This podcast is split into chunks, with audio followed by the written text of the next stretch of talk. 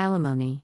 Alimony, also called aliment, Scotland, maintenance, England, Ireland, Northern Ireland, Wales, Canada, New Zealand, spousal support, US, Canada, and spouse maintenance, Australia, is a legal obligation on a person to provide financial support to their spouse before or after marital separation or divorce. The obligation arises from the divorce law or family law of each country. In most jurisdictions, it is distinct from child support, where, after divorce, one parent is required to contribute to the support of their children by paying money to the child's other parent or guardian. Etymology The term alimony comes from the Latin word alimonia, nourishment, sustenance, from alere to nourish, from which the terms alimentary, of, or relating to food, nutrition, or digestion, and aliment, a Scots law rule regarding sustenance to assure the wife's lodging, food, clothing, and other necessities after divorce, are also derived. History The Code of Hammurabi, 1754 BC, declares that a man must provide sustenance to a woman who has borne him children so that she can raise them. 137. If a man wish to separate from a woman who has borne him children, or from his wife who has borne him children, then he shall give that wife her dowry, and a part of the usufruct of field, garden, and property, so that she can rear her children. When she has brought up her children, a portion of all that is given to the children, equal as that of one son, shall be given to her. She may then marry the man of her heart. The above law only applies to women who had children with her husband. This fits more closely with the definition of child support in some jurisdictions. Alimony is also discussed in the Code of Justinian. The modern concept of alimony is derived from English ecclesiastical courts that awarded alimony in cases of separation and divorce. Alimony pendente lite was given until the divorce decree, based on the husband's duty to support the wife during a marriage that still continued. Post divorce or permanent alimony was also based on the notion that the marriage continued, as ecclesiastical courts could only award a divorce a mensa et thoro, similar to a legal separation today. As divorce did not end the marriage, the husband's duty to support his wife remained intact.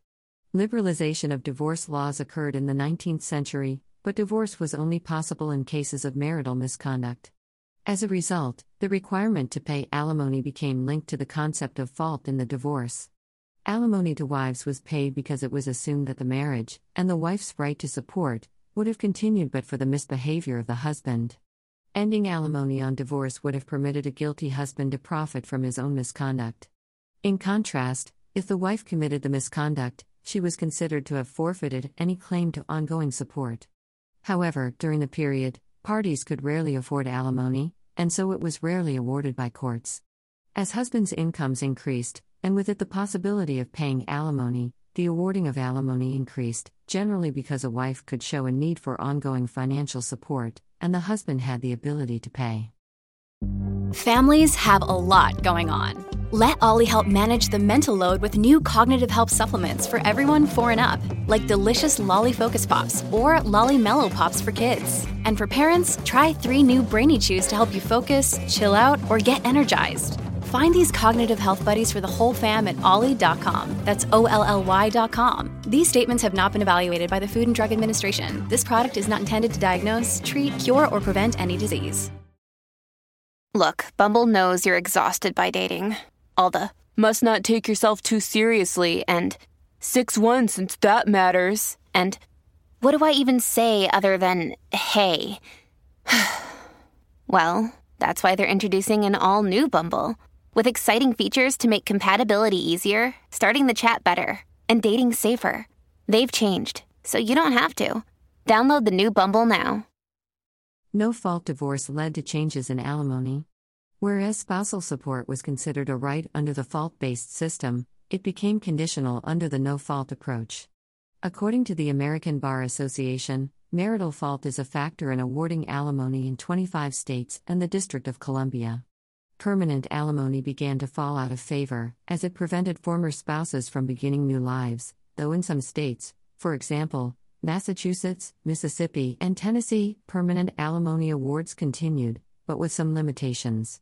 Alimony moved beyond support to permitting the more dependent spouse to become financially independent or to have the same standard of living as during the marriage or common law marriage, though this was not possible in most cases.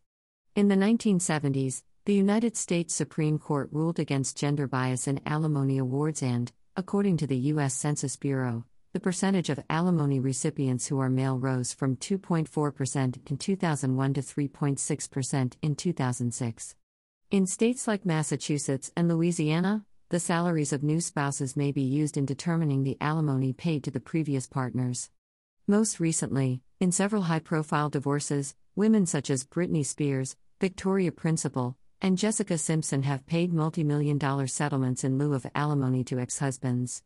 According to divorce lawyers, aggressive pursuit of spousal support by men is becoming more common, as the stigma associated with asking for alimony fades.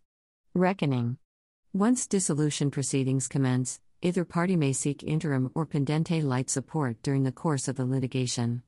Where a divorce or dissolution of marriage, civil union, is granted, either party may ask for postmarital alimony. It is not an absolute right, but may be granted, the amount and terms varying with the circumstances.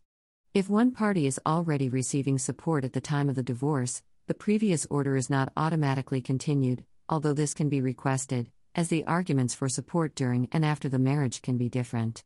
Unless the parties agree on the terms of their divorce in a binding written instrument, the court will make a determination based on the legal argument and the testimony submitted by both parties.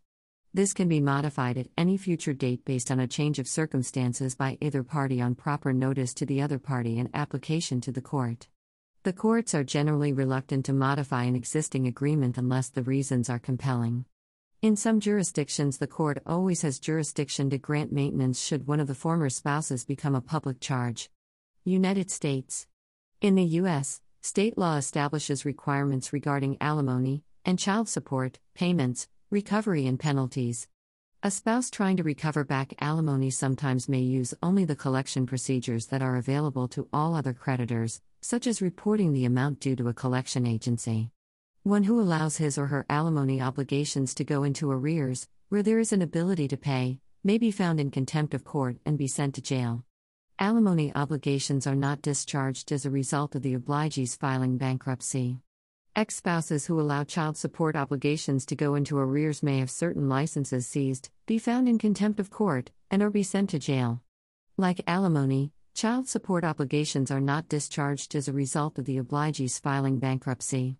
The determination of alimony varies greatly from state to state within the U.S. Some state statutes, including those of Texas, Montana, Kansas, Utah, Kentucky, and Maine, give explicit guidelines to judges on the amount and or duration of alimony. In Texas, Mississippi, and Tennessee, for example, alimony is awarded only in cases of marriage or civil union of 10 years or longer and the payments are limited to 3 years unless there are special, extenuating circumstances. Also, in case of Texas, there is a legal presumption while dealing with a spousal maintenance case that the alimony is inappropriate. Once the requesting spouse can reasonably demonstrate that he or she has given the best effort in good faith to secure an independent income but failed, only then the case is taken into consideration. Furthermore, the amount of spousal support is limited to the lesser of $2,500 per month or 40% of the payee's gross income. In Delaware, Spousal support is usually not awarded in marriages of less than 10 years. In Kansas, alimony awards cannot exceed 121 months. In Utah, the duration of alimony cannot exceed the length of the marriage. In Maine, Mississippi, and Tennessee, alimony is awarded in marriages or civil union of 10 to 20 years and the duration is half the length of the marriage barring extenuating circumstances. Other states, including California, Nevada, and New York, have relatively vague statutes which simply list the factors a judge should consider when determining alimony. See list of factors below. In these states, the determination of duration and amount of alimony is left to the discretion of the family court judges who must consider case law in each state.